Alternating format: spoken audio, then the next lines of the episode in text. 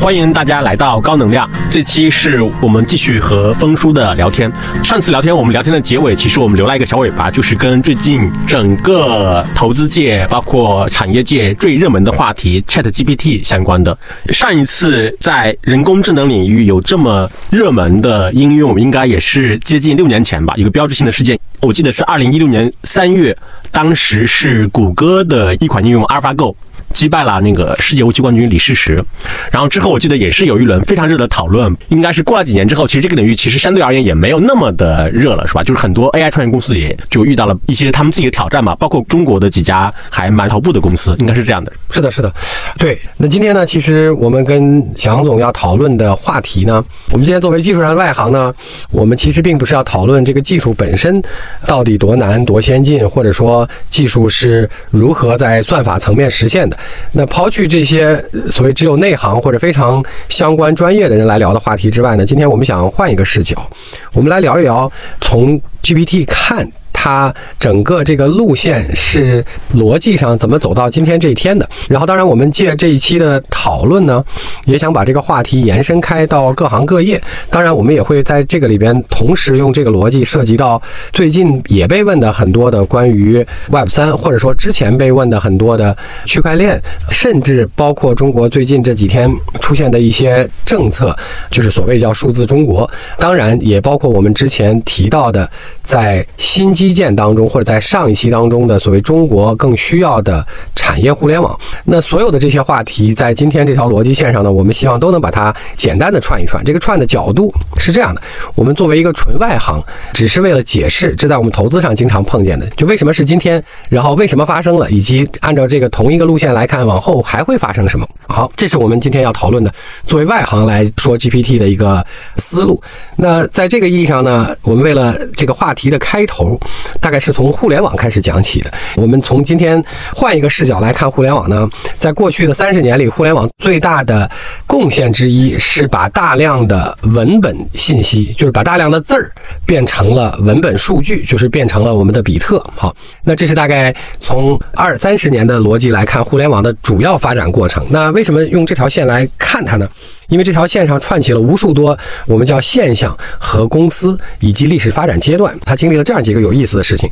第一个最大的这个我们都知道的赢家，其实是今天的这个 G P T 的参与者之一，就是微软。那为什么这么讲呢？我们看在计算机能够实现把文本数据化之后，接下来碰见的第一个问题和难题或机会，就是到底用什么方式能够更便捷的把这个文本变成数据。除了计算这个功能之外，那把文本变成数据这件事情，在最早的时候借助了鼠标和键盘，这是第一个把文本数据化的普及型工具。它其实人人机互动的一种方式吧，是因为我们通过敲键盘或者鼠标来使得我们把我们脑子中或者表达中的字儿变成了计算机语言或者变成了数据。当然这里边就已经涉及到了微软的贡献和它的成就了，当然也包括它的商业化。随着电脑本身在工业制造上的普及，那再往下就来到了说谁能够更好的通过鼠标和键盘这个刚才翔总讲到的输入方式，再把文本变成了文本数据之后，能够更大规模的起到文本数据的用处，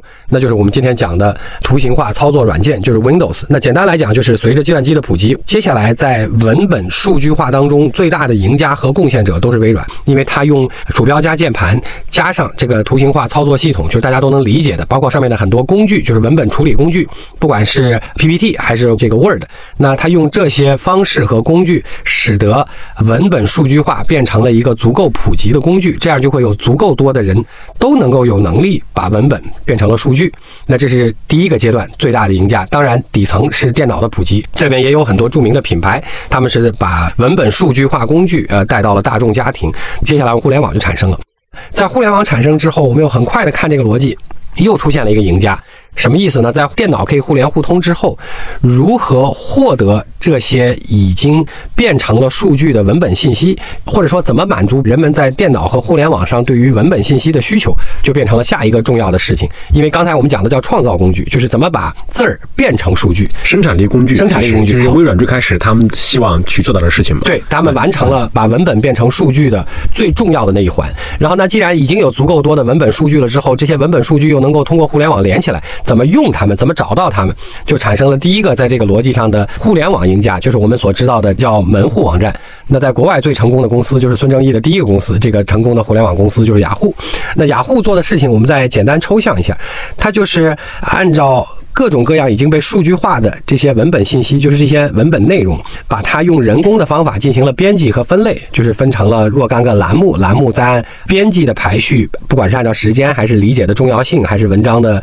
受欢迎程度，把它变成了内容呈现出来。那这个时候想在互联网上阅读文本信息的人，就通过这种方式得到了这个信息。那这大概是在文本数据化当中发展的在互联网以后的第一个赢家。那再往下，我们把这个时间维度就跳快点，因为中国在这个里边还过了好几个其他的环节。当互联网上的文本数据越来越多之后，分成一个大网站不够，于是就在门户网站后面出现了垂直门户网站。垂直门户网站再往下，因为各种各样不同的需求和因为上网的人越来越多，联网的设备越来越多，贡献文字内容的人或者叫贡献文本数据的人也越来越多。那在这个基础上就出现了中国更典型，国外有但是没像中国这么轰轰烈烈的 B B S， 就是大家自己在更小的版面范围之内进行生产和内容的消费，当然还是文本数据。那经过了这一小片之后，我们的文本数据化的程度和总量和规模终于来到了一个非常大的程度。在这个文本数据的海量增长，那因为大家都在用，越来越多的人用，越来越多的人生产出来，越来越多需求也出来，在这种情况下，终于拿人来对文本的数据进行分类，供其他人消费，变成了越来越难、越来越低效的事儿。于是文本已经数据化之后，在计算机算法层面的第一个人工智能，或者相对比较典型的成功人工智能应用，就是 Google 的。那在这儿呢，我们要稍微停一下，我们看一眼说这个迭代的过程无非是这样几件事：上层是数据，中间是算法，底下是算力，就是能够处理的信息量。那在这三件事情各自迭代发展的过程当中，Google 的出现是算力或者叫芯片得到了一定程度的发展。稍微回溯一点历史，比如说因为门户、垂直门户和论坛这样的互联网应用的出现，所以有越来越多的人开始在网上能够浏览自己所喜欢的信息、需要的信息。那这个时候，不管是网站的编辑还是网站的消费者，他们对我所处理过的这个文本数据都进行了重新编辑或处理，并且还进行了消费者的这个行为的验证，就是我喜欢和不喜欢读多久，喜不喜欢读多少个人读等等。那这些事情回过头来讲，是我们上面那个数据那一层被所谓算法学习调教的主要对象。那因为上面那一层的数据开始大量的增长，于是它能够给算法提升的训练空间就越来越多，当然也离不开算力的这个赋能。然后这件事情循环往复之后，到了这个程度，文本数据在互联网上已经多到了几乎用人不能再进行有效分类，供这么多人来进行各自需要的这种摄取。那这个时候就机器要介入了，介入的意思是我要通过对这些新产生出来和所有的旧有内容的理解，来给出有需求的人最好的对应或者最合适的对应。那这是人工智能算法开始起作用了，因为算法本身是一个纯逻辑层面的事情，我们从外行来看。那其实 Google 作为一个搜索引擎的应用出现，有两个我觉得非常有意思和重要的贡献，虽然可能从商业模式上大家不一定这么想。什么贡献呢？第一个有意思的贡献是，在分类网站的时候，其实编辑并不知道消费者真的想看什么，他只是按照某些设定的标准来排序，或者来提供了内容，这些文本数据。那 Google 面对的可能第一个问题是，虽然我机器可以帮你找，但是我到底要帮你找什么呢？那这个需求怎么才能暴露出来？就我怎么知道你要什么？那这同样涉及到了一个文本数据化的问题，就是我脑子中的这个想要的信息怎么变成数据，然后我再用这个数据来进行算法和搜索。那所以说，搜索框虽然是个简单的应用，但是我觉得是个超级厉害的发明。原因是因为它让你把脑子中想要的东西抽象成一个词或者几个词，然后把这个再变成通过鼠标和键盘变成数据，然后你把这个数据给了我之后，我得到了需求，我再根据这个需求来去寻找所有现存的这些，不管是新增的还是旧有的这些文本数据来给你匹配。好，那这时候出来了第二个问题，也是第二个贡献。既然我在全网找你的抽象数据相关的所有内容，我能找到无穷多，到底哪个是你需要的呢？那排序在这个时候是第二个重要的贡献了。这件事情的引入，其实使得人工智能作为 Google 来讲，作为谷歌来讲，这个人工智能应用一个在算法层面非算法的重大跃迁。啥意思呢？就是我算法层面可以找到各种各样的词，因为我通过对被搜索内容各种各样的切词，知道了哪个文章提到了足够多这个词，所以我认为它是相关的。但是哪个是跟你可能相关的，哪个是重要性比较高的？既然都提到了十次这个词，那它引入了一个合理的认知逻辑，或者从其他行业借鉴过来的这个逻辑，就是相关性排序。它这个相关性最早的时候我们讲叫跟这个科学论文一样，论文的引用次数，对，相当于这个网站的链接次数或者这个网页的链接次数，用通过这种方法，呃，链接次数高的就相当于论文里被引用次数高的类似逻辑，我用这个引用逻辑高的这些内容作为同频出现的数据，高频数据来排在了最前面，在相同如果都是高频的话，以这个来作为了相关性排序。那这种排序其实是一个算法层面的到应用层面有意思的进步，但是它本身跟数理其实并不相关，就是它跟算法本身并不相关。那讲完了 Google 这件事情呢，再往下当然我们就可以跳得再快一点了，因为在过去的二十年里面，我们可以想象随着计算机的普及，联网的普及，人均使用计算机甚至手机的时间增长，所以创造出来的文本数据跟二十年前谷歌刚刚开始的时候不久，应该已经差了无穷多个量级了。那换句话来讲，现在全互联网上，或者叫全部的文本信息当中，已经有超级高的比例和量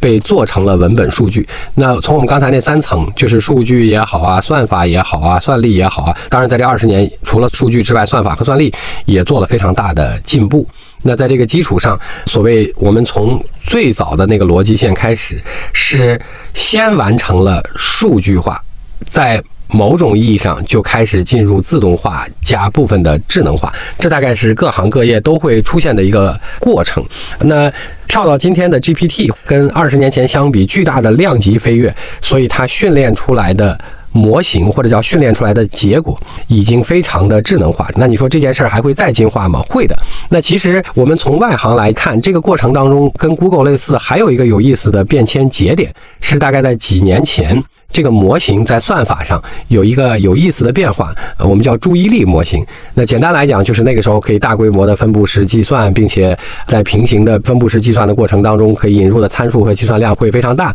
引入了注意力模型这件事情，我可以关注某些部分或者相对重要部分的这些计算也好，推理也好，模型也好，或者叫层数也好。简单来讲，我们可以把它理解为我关注到特定部分，而不是整体，给予它不同的优先级或者给予它不同的资源支持。那在这种情况下，我们等于对这个算法做了一个提升，但这个提升虽然我们叫算法层面，但它其实跟我们刚才讲 Google 的那个搜索框和排序一样，它是引进了一些其他方面的认知过程，来使得这个算法得到了一个提升。它并不一定是算法本身的逻辑结构发生了显著改变或者跃迁或者什么质变，而是我引入了一些另外不同的角度来如何认知和理解一件事情。那我在问非常多今天的这个 ChatGPT 的人一个有意思的问题，但是至今为止还没有确定的答案，就是今天我们谈到的 ChatGPT 跟再往前的这一次，就是发明这个或者叫开始有这个注意力模型，或者叫开始有这个 Transformer，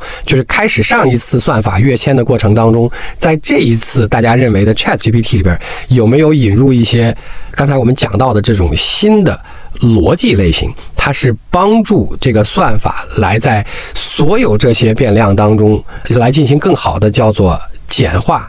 近似模拟，同时又推理的这个过程，就是它既要相对抽象，又没有妨碍对这件事情本身的理解和对这件事情本身的我们叫思考吧，抽象的思考吧。那这大概是人的一些认知功能。那我不知道有没有这样的事情，在这一次这种逻辑从外部被引入这个模型本身或者这个算法本身的建立。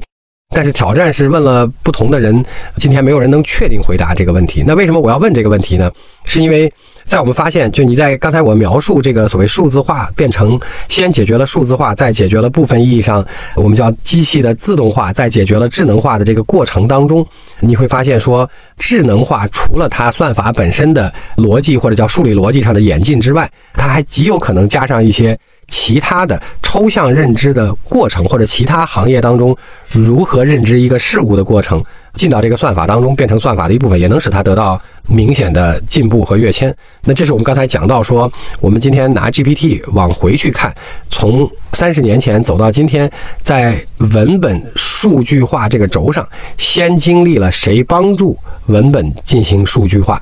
包括把它大规模的推广，就谁是这个工具，并且实现了大规模的推广，这个时候就产生了大规模的数据，然后再接下来如何排序和匹配这个数据，先经历了人工的过程，又经历了所谓刚开始的算法过程，然后随着数据越来越多，同时使用数据的人越来越多，同时对使用结果的满意不满意、好不好、更改、修正、编辑这些行为跟踪越来越多，就导致再往下训练出来的那个算法和学习出来的模型会不停的演进。如果在这个过程当中还有一些新的认知逻辑被引入之后，这个算法加上底层算力的持续进步，加上更海量数据的不停的训练，那它就会产生出这种跳跃的小台阶，直到今天我们在讨论的这个 ChatGPT， 它们的底层我们叫自然语言处理，大家都说叫 N L P 自然语言处理，其实它的最底层是文本信息如何通过大规模在人类世界当中的数据化来不停的演变，或者叫不同的文本数据的数据化程度带来了不同的商业模式和不同的算法进步所得到的一个结果。当然你再往下推说最终能不能大家对文本信息的处理和理解更像人，因为今天的 G P T 还更像一个博览所有群书并且有较好基础共识的一个偏文科的学生，那你说将来他会不会变成文理综合的？可能因为你问的都是文科的问题问题是它本身是不是偏文科性，它其实在抽象性和推理性的问题上还是稍微你能试出来不同的，就并不像它所谓基于 common sense 和基于知识的对话那么好，它还是有一些小的 bug 在里边。但不管怎么样，就是说你到今天从我们刚才讲到的在二十年前的谷歌开始的用词来对应内容，到多个词，到今天它能用对话流，就是你说一句话它回一句话，当然它的输出形式和理解形式也都是对话了来看，它已经获得了巨大无比的进步，在这个所谓叫理解和认知文本上已经获得了巨大的进步，当然再往下它肯定更可以。这同一个轴都是基于文本数据的。那这里边还发生了一个在一年以前很火的小赛道，就是所谓叫多模态的认知，就是这个 A I G C， 就是用人工智能来生产内容。那其实今天的人工智能生产内容，不管是图片还是其他类型，甚至小的视频或者一些背景，当然也是图片，那这其实还是基于文本。原因是因为当有足够多的其他类型的输出形态，就是这些图片也好，视频也好，甚至声音也好，他们是以文本的形式做的标注，当他们俩一块被数据化，算法理解了文本之后，他就把这个图或者这个画当中的非常多的内容改成了他对文本的理解，他并不是真的像我们一样看了一个东西去理解。那在这种情况下，他要生产内容的时候，他也还是基于他所有理解过同一个词所对应的那个元素，或者说那个某些画面的局部，来从中择优也好，进行了一定的改变也好，来再映射回同一个那个视觉元素或者声音元素。所以说白了，所谓就曾经火过一下的 A I G C， 它的底层的本质还是对文本信息的处理、理解和呃我们叫推理，那大概得到的就跟刚才我们讲到那个用对话语流来解决问题是一样的，就是它还是基于文本得到的这个叫处理能力或者叫内容生产能力。今天很多人他对 ChatGPT 的狭义的理解不也是 A I G C 吗？嗯，是吧？对，只是今天它的 A I G C 当中的 C 基本上非常惊艳的原因是因为它是以对话的形式来完成了对话，而且它 C 的质量已经是非常非常高了嘛。对，是的，对对。我要提供另外一个视角的理解，就是对于文本的数字化它的演进的过程，因为我之前整个的职业过程里面跟这个还是挺相关的。哦，对，就是一直到冲击，对对，一直到冲击，对，是是是。它其实有一个数字化的一个演进的脉络，就它从两个角度来看这个脉络，一个角度其实就是从内容的生产，然后另外角度就是从它的分发的逻辑，就两个维度来看。比如说从内容生产角度，最开始它其实就是从门户时代开始，我们理解，比如内容的生产者是没有变的，就是还是比如说在美国的雅虎、在中国的三大门户，包括新浪、网易、搜狐，包括后来。腾讯就是他们最早其实就是把已经生产出来的文本内容数字化之后搬到网页上，对，然后让用户去看，但是它的分发仍然是通过人工编辑的形式来分发，对，是的，对，就是生产和分发。再往前演进的话，比如说可能在生产这一端，它就出现了一些大的变化，就是无论叫 B B S 还是博客，就是用个人用户开始生产内容，很大的去扮演了这种内容生产者的角色。因为确实互联网它把那个生产门槛降低了嘛，不再像之前可能只是报纸或者杂志的记者和编辑用很高的成本去生产内容。这个时候，比如它也对应出现了很多的新的形态嘛，包括门户网站也开始把这种博客内容整合到里面。但是它当时的分发逻辑其实并没有特别大的变化，因为我记得最开始的时候，很多博客它是通过互相链接的方式来给另外一些博客去输送一些用户啊、读者啊、流量啊。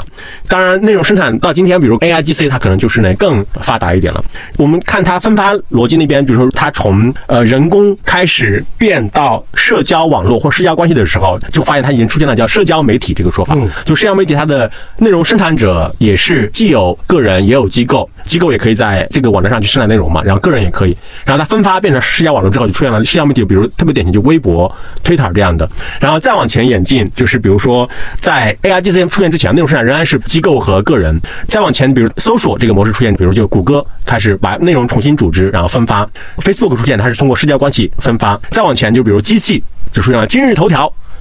抖音这样的，它通过机器来分发内容。是的，对，呃，机器发内容，它甚至都不需要你跟它产生很多的互动。比如今天谷歌还需要打开一个框，然后你输一个内容，然后 ChatGPT 也是有一个框，你输一些内容，它机器再给你一些回复。机器分发的时候，比如今日头条和抖音，甚至都不需要你主动的去有那个输入的动作，它就可以给你分发内容。当然，我们刚才举到的基本上都是我们迄今为止能看到的围绕着互联网相关的都特别先进的或者曾经先进的公司嘛，从门户、社交网络、社交媒体，然后到机器分发的就是抖音啊、头条啊这样的。再往后，可能比如说，因为到今天为止，比如内容生产端又出现了一个特别大的跃迁嘛，就是 ChatGPT 它让 A I 生产的内容已经不再像之前，比如机器可能写个简单的新闻稿啊这样的小儿科的东西，然后甚至已经很多人会认为说它已经不输于一个大学本科生在很多方面输出的内容了。这种先进的生产内容方式，它再跟某种先进的内容分发方式结合起来之后，可能又会出现一个非常先进的组织形态吧，或者商业模式出来。这个逻辑它其实从内容的数字化演进，就是从单纯机构、个人再到机器，然后分发也是从人工、社交关系网络，然后机器两条线来理解一个这样数字化的一个过程。对，其实你这个里边它分成了两个有意思的过程，我哪两个过程呢？比如说这里边涉及到了几个有意思的商业模式的演进问题，比如说不管是中国的百度还是美国的谷歌，就是搜索引擎作为一种刚才讲的用机器来识别需求之后，按照需求匹配供给，就是自动分发这件事情，这个基础逻辑我们理解，但是这个算法模型和数据的成熟，他们两个人没有例外，都是先通过给企业提供服务，比如说 Google 当时给门户网站，包括雅虎，百度当时给包括啊网易啊新浪提供所谓叫站内搜索服务。为什么这个小的过程非常重要？是因为我有了一个基础的算法之后，在那个时候它需要非常多的数据和数据结果来调教，就是我算完了以后算的对吗？我提供服务的这个网站的编辑和最终的这个网站的用户都会通过他们的行为或直接编辑给了我反馈，我搜索出来的这个结果是否符合他们的要求，是否正确，甚至包括我的切词是否正确，大概这是非常重要的一个调教过程。他们都经历了这个比较长的数据积累、算法训练、提供企业服务的过程，转成了 to C， 而并不是一开始就是 to C 的。那这里边一会儿我们就要提到你说的头条的问题了。我们先不着急谈头条，这里面还有一个章节是社交网络。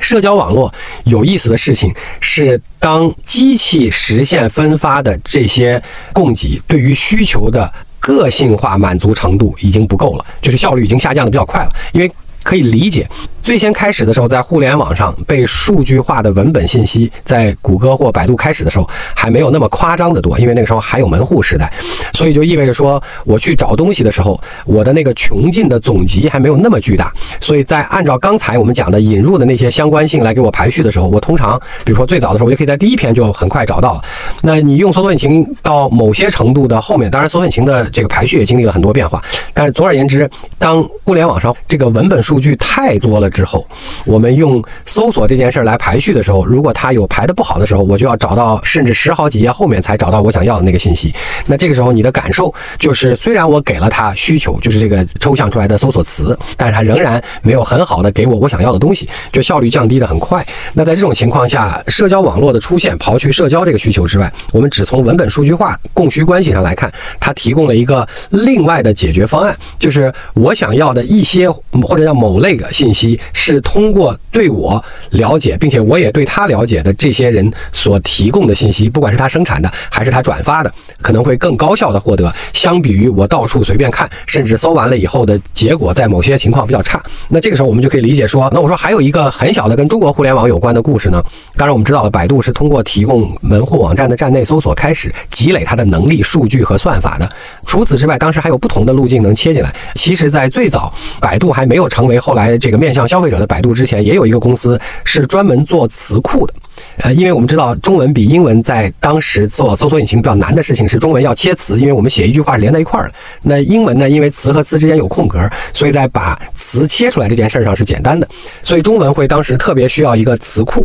就是因为我知道这么很长的一句话到底是哪些个词构成的，不是哪些个字儿，是哪些个词构成的。所以提供这个词库的人呢，最先开始也都是 to B 的，因为他们都是给网站编辑用的。因为在最早的门户网站编辑，他在看完一篇文章之后，他在发表之前需要把这个文章的关键词提出来，那文章的关键词提出来的时候呢，他又懒得自己从文章里一个一个找，所以这个词库就会提供一个编辑软件说，哎，我帮你把里面的高频词都找出来了，然后你再手动的来改或者挑一下哪些是这个文章当中你觉得合适的关键词。那其实这是一个极其好的训练数据的过程，尤其是对分词能力的训练。所以原本这条路也有可能会演化成百度，因为它具有了最全、最新、最好的受过，而且还是经过调教和训练训练以后的对于中文词汇的理解，永远是最新的、最全的和当下最好用的，因为它编辑帮它训练了。当然从结果上来看，这个公司最后还是提供了词库，并没有演变成最后的百度，而百度演变成了百度。而中间还有一段有意思的历史过程呢，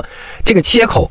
重新一次在有意思的形态上出现呢，是我们今天很多人在用的这个叫输入法。当时在百度已经成型了之后，搜狗希望跟百度竞争，搜索引擎虽然已经当时比较晚了，但是它提供了一个有意思的工具叫搜狗输入法。那搜狗输入法当时为什么可能是一个对搜索引擎有威胁的地方，跟我刚才讲的道理是一样的，因为我在提供输入的自动联想词汇的时候，其实你通过校正或使用或编辑我给你提供的联想词汇，你就教会了我这些切词或新词或新词库，所以我就变成了是一个在切词上有可能会表现的又新又好又全的应用，通过你用使用我的输入法。那这本来是一个有意思的中文搜索引擎的切入口。那当然最后没成有各种各样的原因，呃，其中有一个原因跟我们上次讲反垄断的时候讲到的一样，因为搜索引擎最后变成了一个叫越多人用越好用，越好用就会越多人用的这个商业模式。那所以后进入者不管是微软还是搜狗，其实去追击前面的不管是谷歌还是百度都会变得非常有挑战。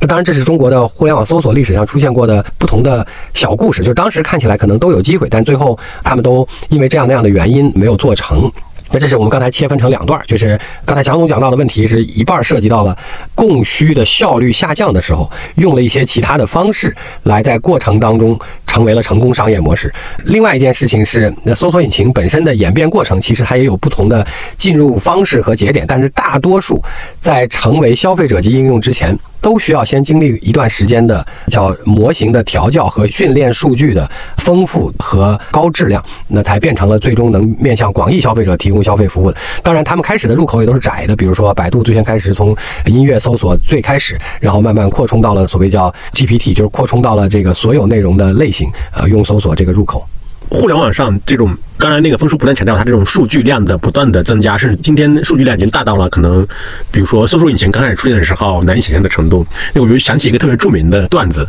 就是一个经济学家叫克鲁格曼，哦，对，非常著名，他得过诺贝尔经济学奖。对，他曾经写过一篇文章，就是大概意思什么呢？说互联网一定是个泡沫，为什么呢？因为似乎发明了互联网之后，互联网最大的功能就是供人们在网上喋喋不休地发表自己的言论。他为什么一定是泡沫呢？他说，因为很快人们就会发现说自己其实没有那么多的话要说。但对，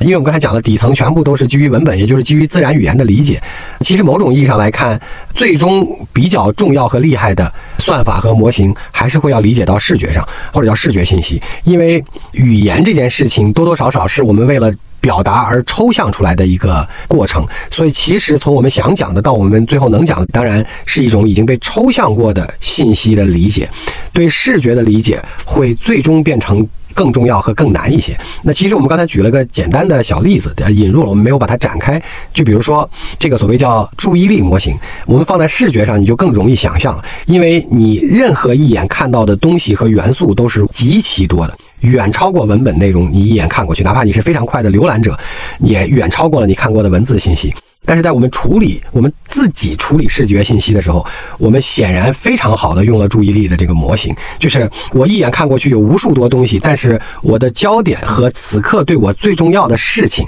和此刻也许对我更重要需要观察的变化，或者叫观察的对象到底在哪里，我要放多大的资源，吸收它的哪类变化，注意它的哪些情况，这些是我们无意中无意识做的这些事情，其实是已经比较重要复杂且需要极其高级的认知了。因为要不然像今天的计算机处理视觉当中的较多情况一样，我要是大脑处理了每一个像素，用相同的资源和算力处理了每一个像素，那我需要对算力和存储的要求大到了无限大的级别，我才能处理这么好或者这么快这么实时的。我今天一眼看过去，不管是一个照片，就是我此刻静态的，还是一个动态的三分钟的过程，我要提炼出来，我要知道我要干什么，我要知道我要面向谁，做点什么事情，什么反馈，那就太难了。那你可以想象这件事情就是对视觉信息最终的这种认知和算法的迭代处理，在算力相对有限的情况下，人脑大概就是这样，会更有用。然后其实处理语言是已经经过抽象和包括了一些信息缺失的。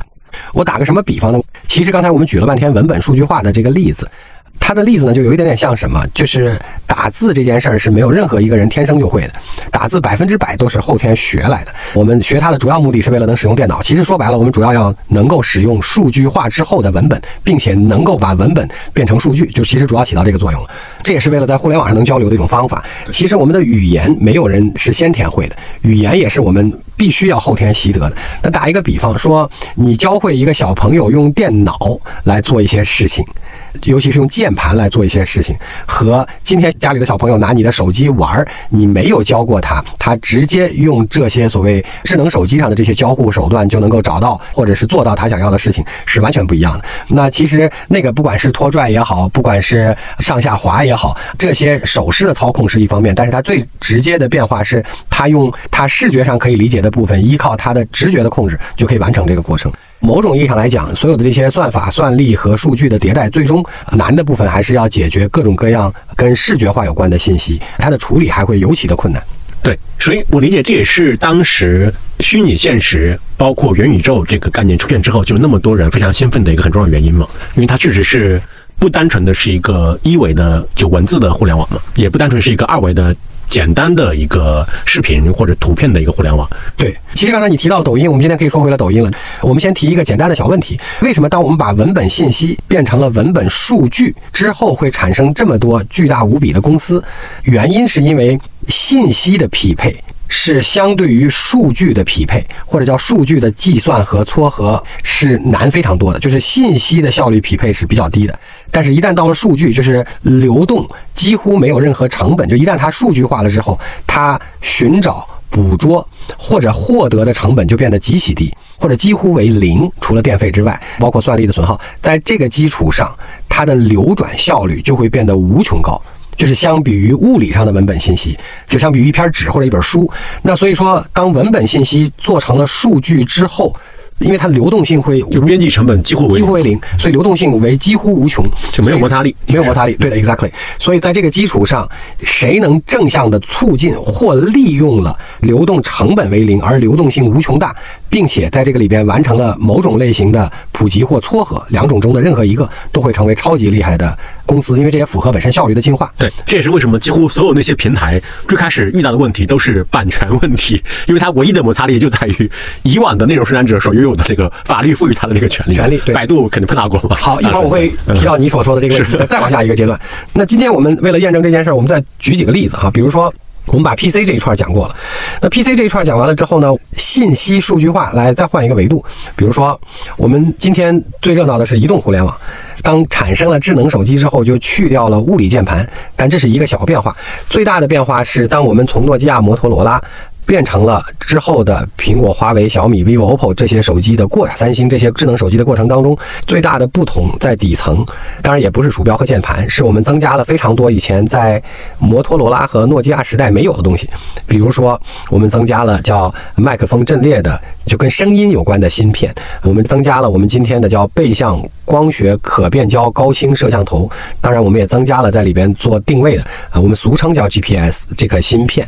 好，那这些新的的大量增加的传感器和芯片，它们带来的作用是什么呢？它们带来的作用，今天抽象来讲，是把未知信息变成未知数据，把声音信息变成声音数据，而且是质量很高的，因为它是一个呃麦克风阵列。其次是把视觉信息变成视觉数据。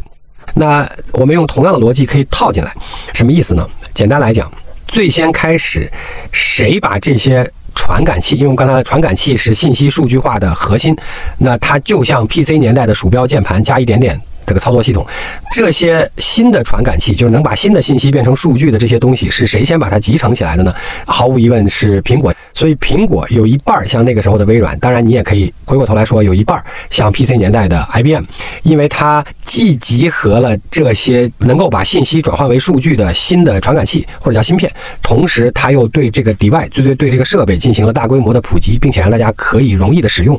所以它作为一个节点公司起到的第一个作用，在原来没有被数据化过的这些新信息，不管是位置，不管是较高质量的声音、音频，较好的视觉信息，当它把这些信息变成数据的这个过程普及以后，它就是像当年微软一样极其重要的节点了。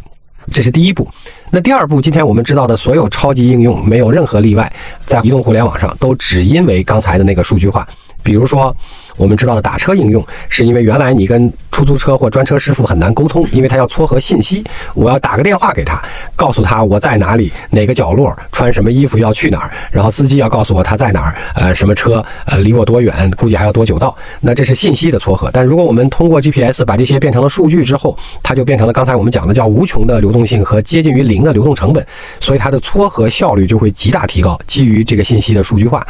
今天同样算法、算力、数据，数据已经大规模生产，虽然这个大规模的生产不是打车平台主要，而是手机主要生产的，但是它得益于数据化以后的这个撮合效率的极大提高，因为撮合成本极大降低。那今天这个算法有了一部分智能化，但还不能讲超级智能化。什么叫超级智能化呢？理论上，我如果今天录完播客下楼打车，最理想的应该是最愿意去我们家那个方向，且最顺路，且对他来讲是一个最好的额外收入，最省时间，对我来讲是个最小的额外支出，且不需要等很久。那这些事情在将来，我想它会越来越倾向于这种智能化，虽然今天它还只是处在更多的数据化基础上的偏自动化的匹配，或者叫做偏规则的匹配，但是将来我想它肯定会撮合的越来越好。当然，就像我们接下来其他的超级应用，因为这也是个有意思的故事。今天的美团来自于俩公司，一个是大众点评。大众点评做了件啥事儿呢？大众点评很有意思，在零五年就开始在 P C 年代花了巨大的努力，让中小商户愿意把自己的商户信息变成数据，放在互联网上。但当时那个时候数据化是一个难做的事情，因为商户需要自己输入很多东西，甚至包括菜单等等。然后消费者呢，就需求那一端呢，当时虽然信息做了部分数据化，但是当时的需求很难数据化，因为我很难抱这个 P C 现查我要去哪儿吃饭啊，那所以说需求当时并没有大规模的数据化，所以它是个单向的数据化，就是供给那边他自己花了很多努力让商户平台数据化。今天的美团另外一个来源呢是美团，但美团当时做的事情是什么呢？大家可能如果还记得的话，是从一零年左右开始的团购大战。团购干了件啥事呢？用超低折扣使得这些中小服务商户能够上网卖团购券，然后用户去线下消费。那这句话我再把刚才那个再翻译一遍，它让消费者把需求数据化的方法是透过你买了一张特定商户的消费券，所以我现在就知道你要去那儿吃饭，你要去那儿里头了。这是需求端的数据化的最早的样子暴露出来。那同时对于商户而言，因为我想通过这个平台这个形式来拉新，所以我就开始把我商户的信息连我的团购券变成了数据放在了网上。这个时候就开始了那个团购当时热火朝天的撮合，虽然团购今天在美团上已经不显著了。然后二零一零年当大家突然有了智能手机之后，这个位置信息一旦被充分数据化之后，围绕着我周围或者我要去的地点周围找餐厅就变成了一个非常典型的需求，因为你把需求很容易的变成了数据，就我点一下我的位置就已经变成了数据，那我要点一下我去的地方，我的位置信息也变成了数据。那这个时候当需求非常容易数据化之后，那个供给的数据化就变得非常值钱，因为它是要撮合和匹配，而且是基于几乎零流动成本的匹配，就极高效的匹配。那这个时候点评突然一下在一零年之后就变得非常值钱，而且一轮比一轮融资高，就是零五年到零九年之前大概就从两千万美金涨到大概五六千万美金，金，然后从一零年开始就涨到了后来大几十亿美金，大概用了不到四年的时间。当然，后来美团做的外卖业务就是我们今天用的最多的，你可以理解同样的道理。小哥一点，你就知道小哥在哪儿，离你那个店还有多远，你的饭离你还有多久。那你一点，你也知道周围两公里范围之内餐厅提供的服务内容数据化之后，你也可以知道两公里范围之内有啥，并且谁卖啥多少钱，你要吃，你点完了以后小哥还有多久送到你这儿来。这大概都是我们刚才讲的基于把某类新的信息数据化之后得到的极高效匹配平台。当然最后一个离不开说的就是微信了。那微信做的事情就是利用了超高质量的通信数据或者叫语音数据，进行了语音数据的在人和人之间的传递和匹配，就是我们最早十年以前用微信的就像步话机一样，在开始的那半年里边，那当然只是社交网络后来载带了它高速的发展和网络效应。最后一个就是刚才你提到的抖音，抖音显然是用了刚才我们讲的背向高清光学摄像头所把视觉信息变成了视觉数据。好，这个时候问题来了，头条和抖音是冷启动的，他们并没有在前端积累足够长时间的叫需求数据化，就直接启动了。怎么做到的？那会儿我们来讲。另外一个问题是，从抖音和头条的数据化来看，他们跟原来的搜索引擎最大的另外一个区别是同一句话，就是不再需要搜索关键词了。当然这跟这个设备的变化有很大关系。刚才我们讲的第一句话就是当变成了智能手机之后，物理键盘没有了，并且屏幕变得很小，然后同时你还是在移动状态下经常使用，所以输入个东西变得异常困难。所以捕捉你的供给把它变成数据这件事儿，用打字儿就会变得越来越困难了，或者在当时这个环境和设备条件下变得越来越不容易。当然今天我们回过头来讲，最早的今日头条在启动的时候是基于它再往前同时发的若干个所谓叫应用所积累起来的用户的行为数据，它用行为数据模拟出一个这个人可能喜欢的模型。这样的话你就只需要拖拉，而再也不需要所谓叫用输入，而且尤其不方便在手机上的输入法来解决你的需求的数据化问题。然后当然你的行为在不断的优化你的需求本身。当然这就是后来用积累的数据启动了头条，用头条加过往积累的对个人数据模型又启动了之后的抖音。当然抖音的来源是我们刚才讲到的，基于背向的高清摄像头把视觉信息这个从来没有被高度数据化过的信息进行了数据化，所以消费者得到了完全不同的体验，并且得到了这种模式下的高效供给和撮合。那这大概是今天的抖音所做的事情。当然这个沿路还有一个更像小改动的部分，就是在摄像头或者叫照相机第一次快速随着智能手机普及之后，产生出了两个小的可以延伸的小故事。第一个，我们中国产生出了个叫美图秀秀。美图秀秀就有点像什么呢？有点像当时你用 Word 的时候，它里边单独提供字体或者叫相对的格式对齐，或者叫相对的标准符号检查，让这个所谓叫文本数据表现出来更整齐、更美观、更正确。那当时大概美图秀秀起到了这个功能。那还有一间公司呢，是我在十年以前投过的 B 站，因为当时我们在分析 B 站的时候呢，有一个有意思的事情，是中国没有产生出 YouTube。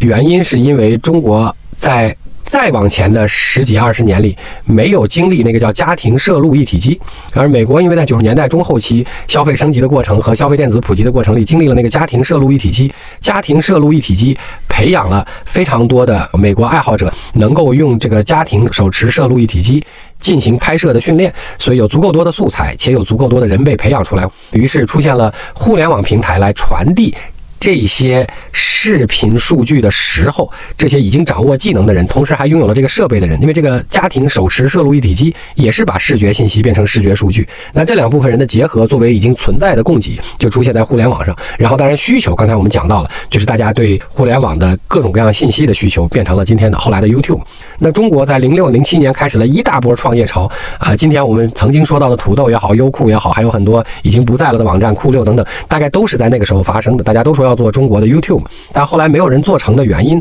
是因为中国没有经历手持摄录一体机那个年代之后，既没有足够多的视频素材或者叫数据积累下来，又没有足够多的视频拍摄人才能力积累下来，所以中国最后谁都没做成 YouTube。 就当时供给不成熟，应该完全不成熟，就供给在人才和数据两端都不成熟。然后于是大家都纷纷转型去播了存量的数据。什么是存量的数据？电视片、动画、长视电影，对，长视频、电视剧、综艺等等，这些已经被数据化了。这就造成了中国互联网的视频上的第一波竞争格局。就当时在十年前，二零一二年投 B 站的时候 ，B 站干的是啥事儿呢 ？B 站干回了刚才我们讲的文本数据化的事儿，因为其实它的本质，消费者在消费的时候，所谓当时的弹幕和今天我们看到的这各种各样的弹幕，除了底层层影像之外，大家主要在当时消费的是那个影像上面的那些文字或者那些文本数据。这个是中国积累了非常长时间，足够多人才且有足够多技能，所以在视频上面写字儿变成了当时中国变形的 YouTube。 因为中国当时没有足够多的视频数据和视频生产人才，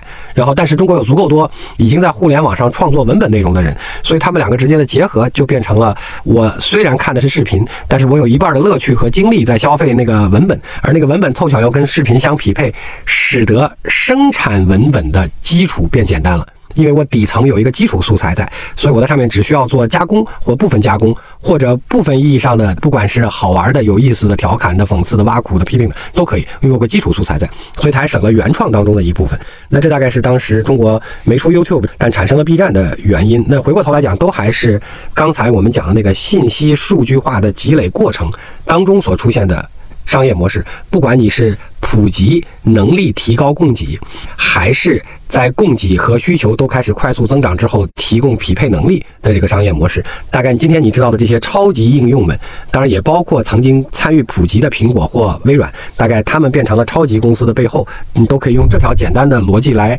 整理他们，虽然这只代表了他们成功的一部分。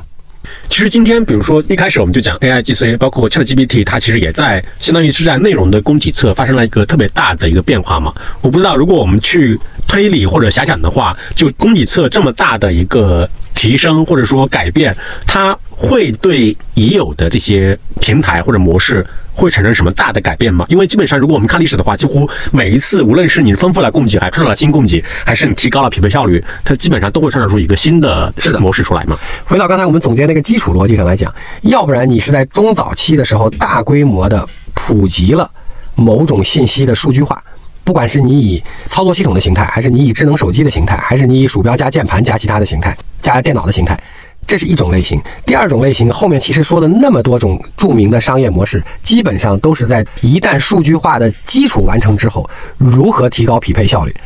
那当你在技术上的进展不足以提高效率的时候，不足以提高数据匹配效率的时候，你就用其他的方法来完成这个匹配效率的提升，比如说呃社交网络。这个问题非常有意思，就是最终它最确定的下一个模式，肯定还是在完成数据的供需匹配。那今天我们讲，如果它诞生的这条主轴是自然语言处理或者是文本数据，最终最容易完成的第一个商业模式，也是基于文本数据的供需匹配，这是最大的一个。当然它会不会变成生产力工具，那肯定也会变，这是在各种不同的垂直领域里的应用，应该已经变成了。对，是的。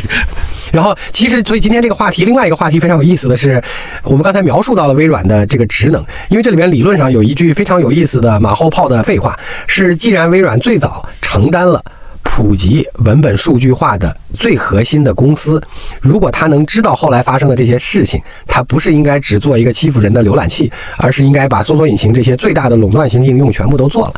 可惜他不知道，就像如果苹果知道这件事，他理论上应该把刚才我们讲的这个中间的撮合效率工具，抖音加打车平台什么之类的，加餐饮撮合平台都做了。对他来讲，因为毕竟是他普及的这个应用，所以这是一句没有用马后炮的废话。但是你今天来看，你理解在这个基础上，微软加入跟谷歌的战争，从胜率上来看，它有一定的基础，就是因为刚才我们讲的，它也是这条发展轴上的关键曾经玩家，而且它在每一步都努力追赶过，不管是在雅虎的时候，还是在短暂的浏览器时代，还是在之后的搜索引擎时代，它都花了非常大的力气在后发追赶。但这些商业模式当中，有一两个是刚才我们讲的那种具有明显的马太效应或者网络效应的商业模式，所以后发了之后很难超越了，就是因为别人进了这个越大越好的循环。所以今天假定这个供需撮合模式在文本信息上有新的变化，微软从数据总量，当然也包括钱多钱少，以及它对这个轴上的事情的理解和积累来看，它也许有机会来重新做文本数据撮合效率这条主轴上的一个关键的新公司。对，其实微软比较厉害的地方就是它始终在这条轴上。对，是的，对，即使我不是那个领先者，我也始终在跟在后面。是的，对。那你看，我们还可以再接着泛化，比如说今天我们就可以稍微讲一句，就问我问的比较多的这个 Web 三 和区块链这些事情了。他问这个的时候，我一般都说这一轮没有想清楚到底它底层的逻辑在这一轮的热潮和热潮破裂之后到底要沉淀什么。那为什么这么讲呢？他们问我的时候，我只能回答一个跟刚才那个逻辑完全一样的话，在十一年前去投这个 Coinbase 和 Ripple 的天使的时候，那回来以后，我当时在 I D G 工作的时候，我在内部做了两次 P P T 的讲解，来讲一个逻辑。什么逻辑呢？就是关于为什么要投一个这样的东西，为什么要投一个数字货币，就是二零一二年数字货币在全世界第一次刚开始变热的时候，其实那时候还没有变热。答案非常简单，就是我们往后无穷远的想，如果越来越多的行业和事情从信息变成了数据化，就是越来越多的东西被数据化之后，在某一个行业或者在某一个链条，几乎这个全行业或全链条已经都高度数据化之后，这个数据化在这个行业或者这个链条里，就不仅只是解决信息匹配的问题，因为这时候它已经贯穿了这个整个行业和链条，它很有可能就要进行权益的流动，或者我们叫做交易的流动。就是换句话来讲，当你把某个链条完整的搬到线上且闭环了之后，它在线上除了信息流动之外，它就要在线上分钱了。在这种情况下，以往分配利益或者进行交易的确认以及清结算的这些所有过往的机制，就会出现效率上的问题。因为刚才我们讲了，一旦一个数据化之后，它的流动效率几乎是无限的，流动成本是趋近于极低的。在这种情况下，原来的那个交易确认和清算结算这些方法或者叫这些过程，就会显得效率太低了，相对于数据化以后的全链条而言。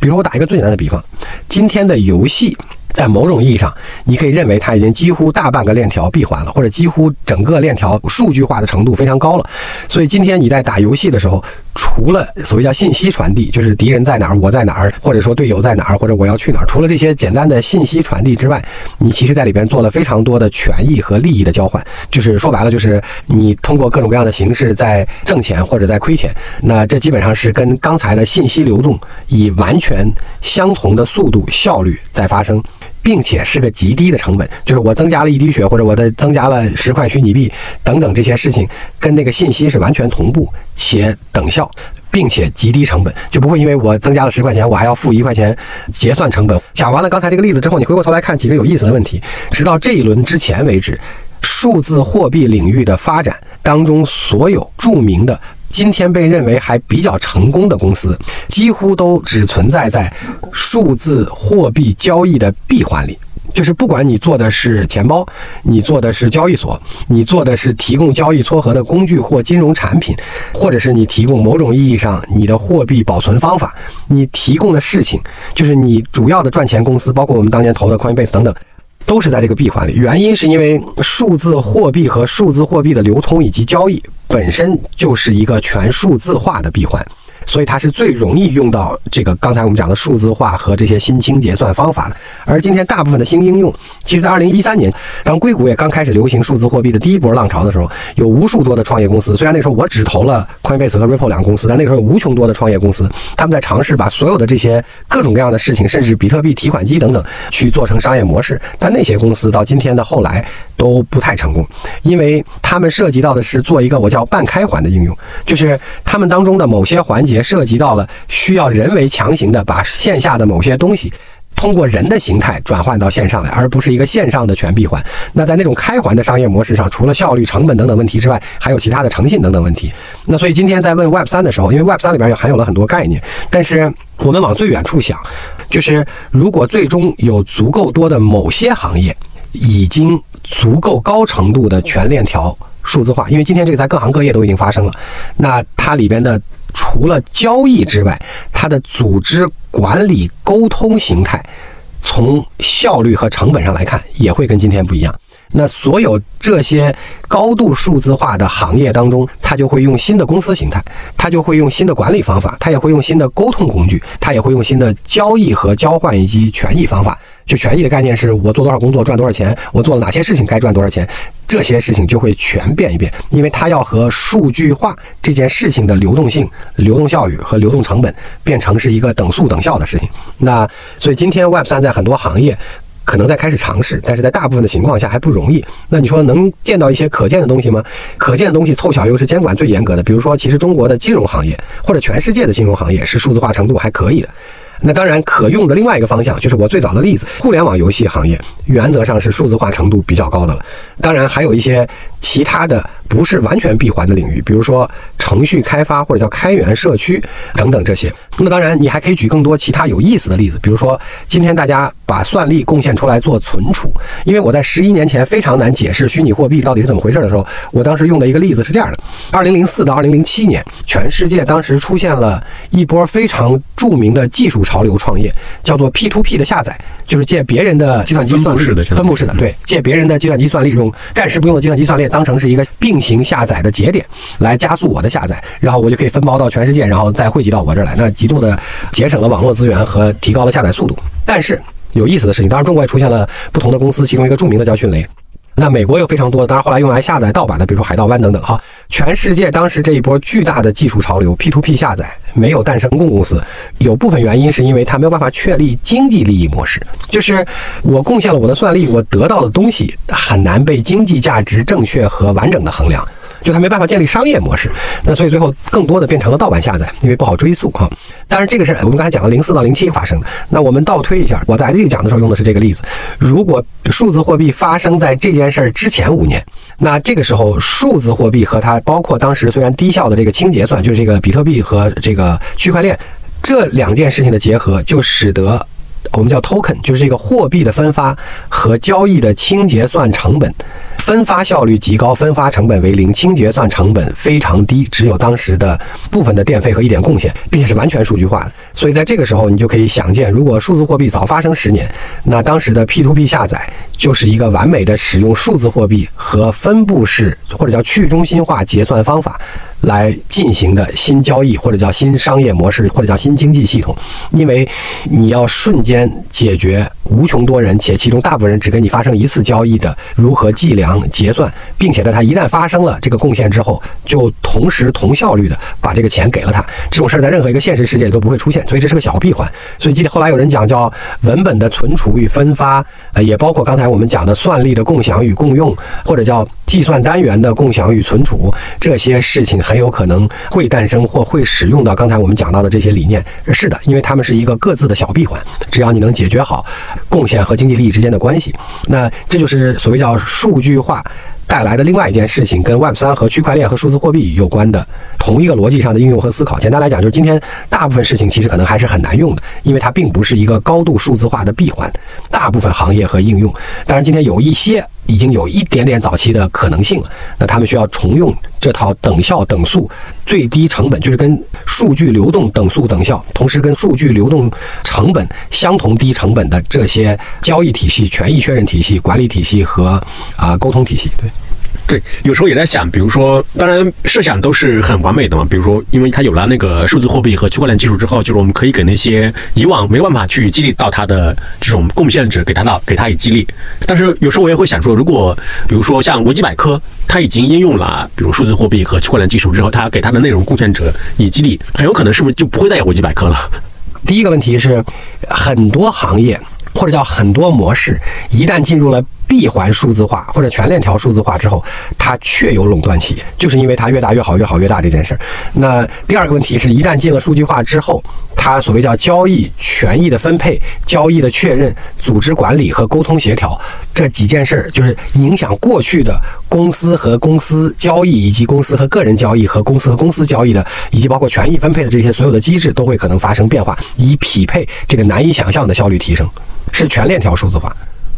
对，所以我们还是回到比如 ChatGPT 这个话题上面。我不知道，比如说从你的视角来看的话，你觉得 ChatGPT 这个链条上面，比如我们今天来看的话，它会有哪些重要的公司？因为比如说现在我们只从新闻来看，就它可能有开发模型的公司叫 OpenAI 这样的，然后可能有提供芯片跟算力的公司，就英伟达这样的，英伟达股价也暴涨什么。比如说如果我们按照这么捋，围绕着这个大的技术的迭代，整个链条上会有出现什么样的重要的公司出现？对，它今天来看肯定还是这三类，就是数据、算法、当然你讲的就提供算法就是中间那一类，数据算法和算力。当然最终他们在应用层会演化成不同的东西，但应用层的东西通常都比提供这些基础设施的要更大一些，因为它垄断效应强一些。那你说大模型会有人做很好很大吗？我猜不容易，但如果有的话肯定会是好的应用。但他们其实作为你刚才你讲的生产力工具，它更容易在垂直领域被结合出来，就是尤其是需要用对话流加上博览群书的专业抽象内容来提供服务的公司。比如说我打一个最简单的比方，什么叫对话流又博览群书又专业知识？比如说任何的专业服务公司，我们投了一个在线做心理咨询服务的，那对他来讲，只要你别看病，就是你别把它作为这个，他只要没有严重到病，他只是为了聊天和引导性的倾诉来慰藉，就是来发泄或者叫来倾诉心理压力，那这就大概是通过博览群书的对话流的专业服务来解决问题的。当然另外一个好举的例子是，比如说你做金融服务，那它需要非常专业的理财师，因为我其实最适合什么样理财方式我自己也不能完全知道，但我肯定有适合的类型，那它需要有一个比较专业的人，而且我也信任的人，他要跟我进行无微不至的谈话，有一段时间之后才把我这个隐藏的需求比较具象的挖掘出来，因为它要专业知识，所以才能挖掘出来，然后最后变成了一个我感受到的服务，当然体现的结果是它的金融转换或者他对我的理财需求的这个产品转换等等。那当然我们把买房子啊，所有这些类型的事情都可以放在这个里边，就是对于这种提供需要专业服务且是以对话形态来提供服务，但是又既需要一定的知识广度又需要这个行业的专业深度的这些事情，可能更容易作为具体应用跟它结合起来。但是最后你问到的问题是，它会不会有一个更像搜索引擎，但显然不是搜索引擎，并且提供了广义文本信息供需匹配更高效率的商业模式？也许会有，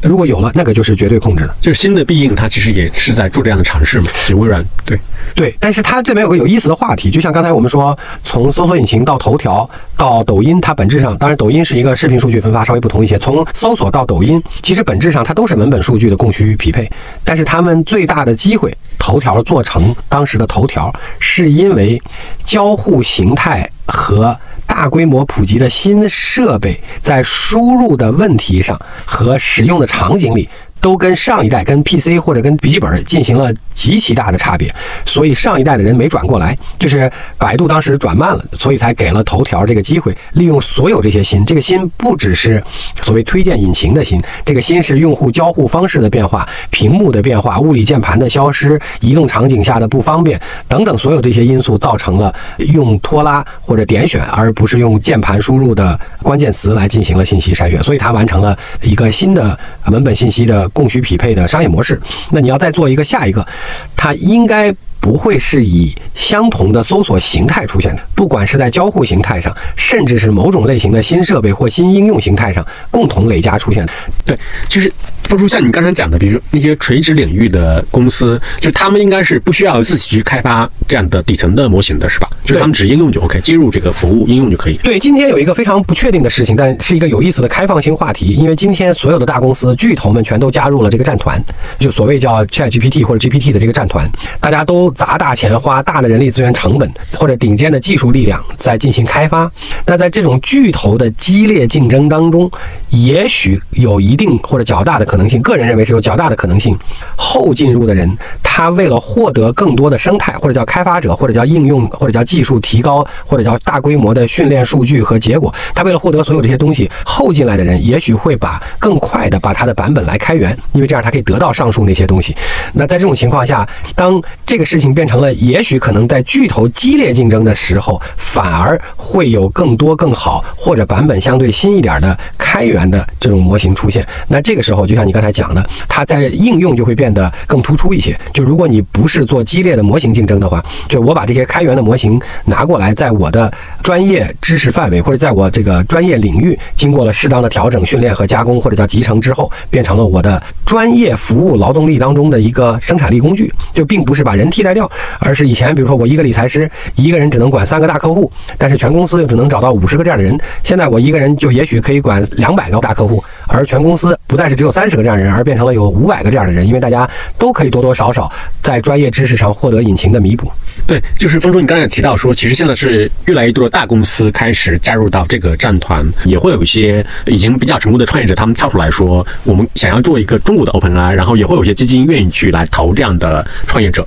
我不知道，就是这样的情况下面，这些创业公司它还会有机会吗？还是说机会其实是我的技术评估能力也是外行了，但我觉得它这边有几个关键要素是变量。就第一个问题是会不会有好版本的开源？当然，开源肯定是硬币的两面。对于做大模型本身来讲，如果一旦有更新或者更大或者更好的模型开源了，肯定是对创业是个挑战。但也许是有个好处是说，如果大模型开源了之后，在上面还有迅速迭代的更快的能力的话，那就算站在巨人肩膀上了。但这里面有一个非常重要的，只是我个人比较感兴趣，作为一个纯外行，就是刚才我们提到，并且我也跟人请教，并且没有得到固定答案的事，就是今天大家大家都讲这个算法，结果非常惊艳，但我关心的还是这个问题，就是这个算法本身在非算法逻辑的认知逻辑上有没有加新的所谓那一小跳的东西。就是这件事儿，我觉得比较重要是，如果说，当然我这是纯外行揣测且外行评价了，那如果说那件事儿有那个 know how， 如果是一个，它通常都是它如果是一个重要且关键的 know how 的话，那个 know how 如果被开源或者被大家知道了解并且共识和越来越多的人能应用，那这个时候就会变成各种方向都有可能有竞争了，就或者叫都有可能有机会。你反过头来讲，如果那个关键的那一小跳，就是那个认知或者叫那个算法的逻辑，是一个大家大部分人没有发现的过程，那这里边有一点创业的运气成分，就是谁凑巧除去大家都知道的一些共识，比如说什么上千亿个参数、多少次训练、什么需要调用多大的算力，除去大家共识的这些共同知道的这些技术的知识之外，呃、如果那一小跳，就是刚才我们讲的那个算法迭代过程当中非数理或者非算法的那部分认知逻辑，有一点点创业的小机会，是谁凑巧也知道或者也能用到。那我们不能把它叫小 trick， 因为通常这种事情都是一层窗户纸，就像我们今天回过头来看搜索框是一层窗户纸，但是你想到一个办法，用当时已经成熟的用户习惯和设备，结合当时的算力和算法，让用户把需求相对准确的暴露给你，以至于做了匹配，或者说我们在排序的时候用了论文的形式，用了超链接的算法，这是一层窗户纸。但是这一层窗户纸想到和做出来并且能产品化，其实它是非常厉害的，就是凡是做这样贡献的人，我都觉得是非常厉害。是打个比方，就是类似于电动车这件事情，就说你说电动车到底难不难，你说它不难吧，你很难解释说在特斯拉之前就一直没有人能够把这个事情证明它是可行的、靠谱的做下去。然后如果你说它很难吧，你就解释不了说特斯拉之后让中国魏小李啊什么一堆人都出来造车。对对，是的，这个例子也合适，虽然它更像是物理科技，这是一个关键的一步嘛，关键的证明说它确实存在，是这样的。我一直觉得就当然就像谷歌的这个 Deep Mind 里边那个主要的负责人那个哈萨比斯，因为他最先开始 developer 那个就是最先开始就是或者在上一次你提到的经验里面的 AlphaGo 对，好，一六年的时候，那像他这样人都是或者说后面的 AlphaFold 这个。我们关注的更多一些，就算蛋白质这个，就这里边需要有非常多的非算法知识和某些抽象层面的认知逻辑，或者叫做优化逻辑进到了这个算法，并且融合成算法，使得它获得了进步。这些事情是非常跨领域、跨知识，且就是非常挑战那个灵机一动，这个对要求非常高。对，我再问一个问题，就是我其实还挺好奇，比如因为一六年之后它其实是有一波人工智能的浪潮嘛，就是很多的钱投入到这个行业，也出现了很多的当时看来非常优秀的创业公司，就人工智能创业公司。其实今天来看的话，那些人工智能明星公司，我相信是没有达到当时的投资人对他们的那种美好的预期的。对，我其实想问的是，比如说在你们这行业里面，比如说那一轮那么多钱砸进去之后，到今天为止，它有留下什么好的遗产吗？或者有积累出什么好的资产出来吗？还是说只是说大家得到了一些还活得没有那么好的人工智能公司而已？好问题，就是这我们回头可以专门找一个话题来讨论技术本身模式的演进问题。但是简单来讲呢，它在所有看见的技术出现新的投资浪潮的时候，我们简单把它总结为两波。第一波叫做值钱的时候不赚钱，第二波叫赚钱的时候不值钱。就是因为再往前有非常非常多这样的事，但是离得比较近的就是大数据公司。那在一到一五年吧，跨度稍微长一些。大数据这个概念，不管是它的基础设施、它的架构，